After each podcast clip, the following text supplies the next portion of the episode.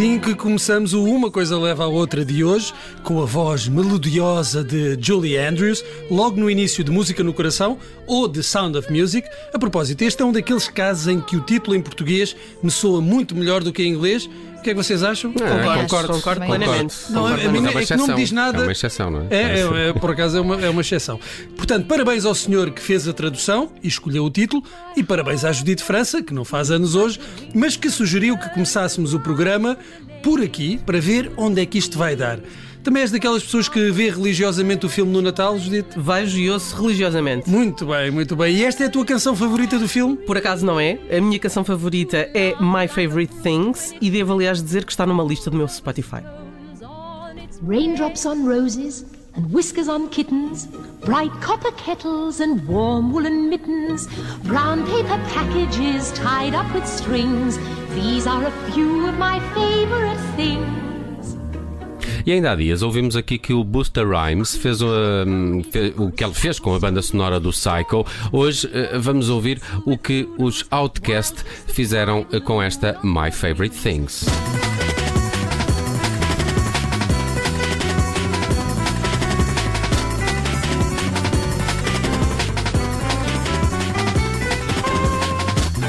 O meu coração balança, mas acho que me fico pelo original.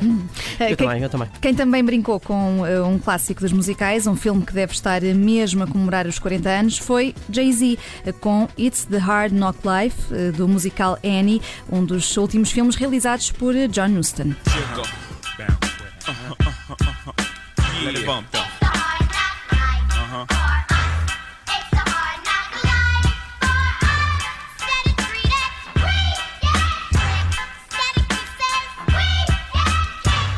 Pronto, já chega de hip hop e musicais, porque a primeira coisa que me lembrei quando a Judite falou do primeiro verso do Sound of Music, The Hills Are Alive, foi de um filme de terror.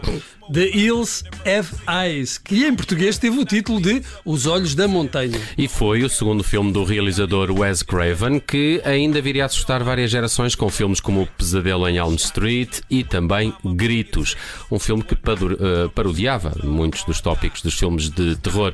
Por exemplo, personagens que fazem sexo morrem sempre e que, mesmo assim, eh, conseguia também ser um bocadinho assustador, vá. Eh, eh, O primeiro filme da série com a atriz Neve Campbell foi eh, campeão de bilheteira, popularizou a máscara do grito e tinha uma banda sonora bastante recomendável, incluindo esta música dos República, uma banda inglesa que eu diria ser muito típica daquela época, ali meados dos anos 90.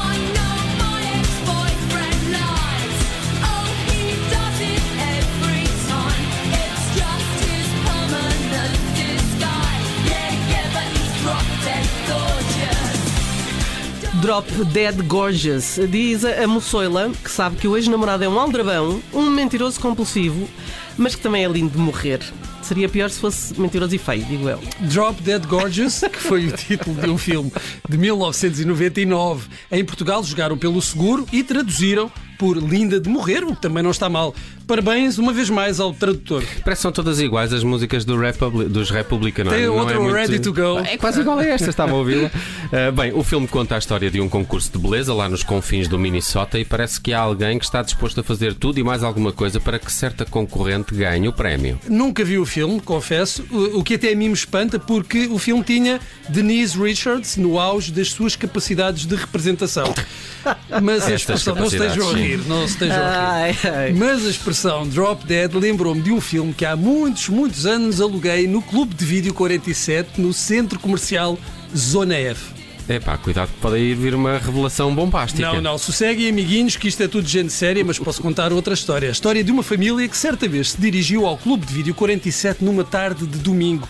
A matriarca, rodeada de filhos e filhas, noras e genros, netos e provavelmente um cão, pediu discretamente ao dono do videoclube que lhes recomendasse filmes sobre a natureza. Oh meu Deus, eh, já estou a imaginar aí eh, o desfecho. Pois, pois. O senhor julgou que aquilo era linguagem codificada para outro tipo de filmes que, bem vistas as coisas, também são sobre natureza.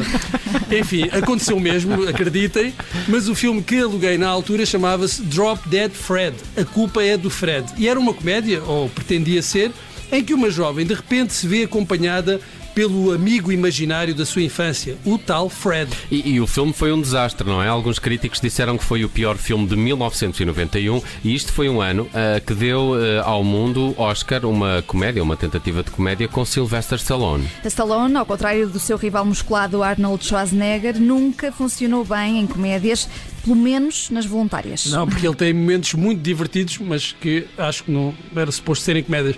Bem, voltemos ao que o filme A Culpa é do Fred tinha de melhor, a atriz Phoebe Cates, que, se se esforçarem um pouco, hão de lembrar-se que é a rapariga de Gremlins, o pequeno monstro.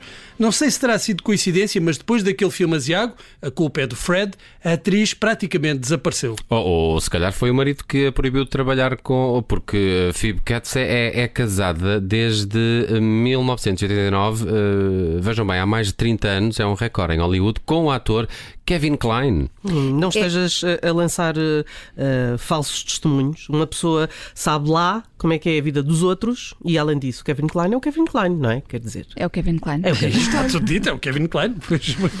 Eu gosto muito do, de um filme com ele e a Meg Ryan, O Beijo, uma comédia romântica au point, que no original uh, se chamava The French Kiss. Ah, eu lembro-me, ele tinha umas vinhas para lá, não era? Era, era herdeiro de umas vinhas e andava com.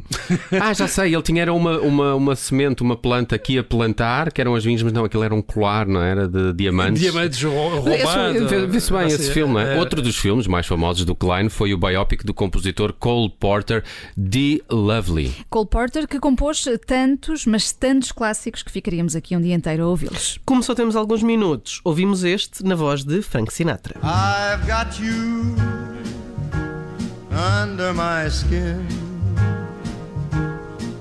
I've got you deep in the heart of Bem, Bruno, isto é tão perfeito que podíamos acabar aqui. Tens toda a razão, Vanessa, mas eu não resisto a estragar esta linda construção. Já vão ver que não é estragar. Vou voltar aqui à voz do início, a de Julie Andrews. Andrews foi Eliza Doolittle, do musical My Fair Lady, na Broadway. Depois, a escolhida para o filme foi Audrey Hepburn, que era perfeita, só que não tinha a voz de Andrews. Agora vamos ouvir Julie Andrews num programa televisivo de 1958 a interpretar I Could Have Danced All Night. I could have danced all night, I could have danced all night, and still have I could have spread my wings and done a thousand things I'd never done before. É uma maravilha. Ora, Sinatra também cantou esta canção e vamos ouvir como a mesma canção pode soar tão diferente. Há quem diga que é interpretação, mas acho que ninguém leva a mal se dissermos que é gênio. Could have danced all night, could have danced all night, and still have begged for more. I could have spread my wings and done a thousand things I've never done before. I'll never know what made it so exciting. Why, all at once, my heart took flight. I only know when she began to dance with me. I could have danced, danced, danced, danced, danced all night.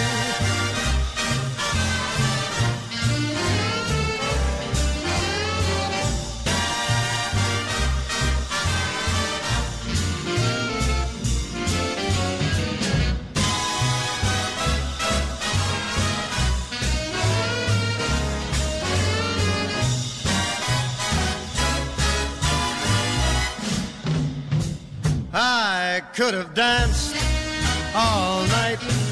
I could have danced all night and still had danced some more. I could have spread my wings and done a thousand things that I've never done before. I'll never know made it so, so exciting. Why, all at once my heart took flight. I only know when she began to dance with me, I could have done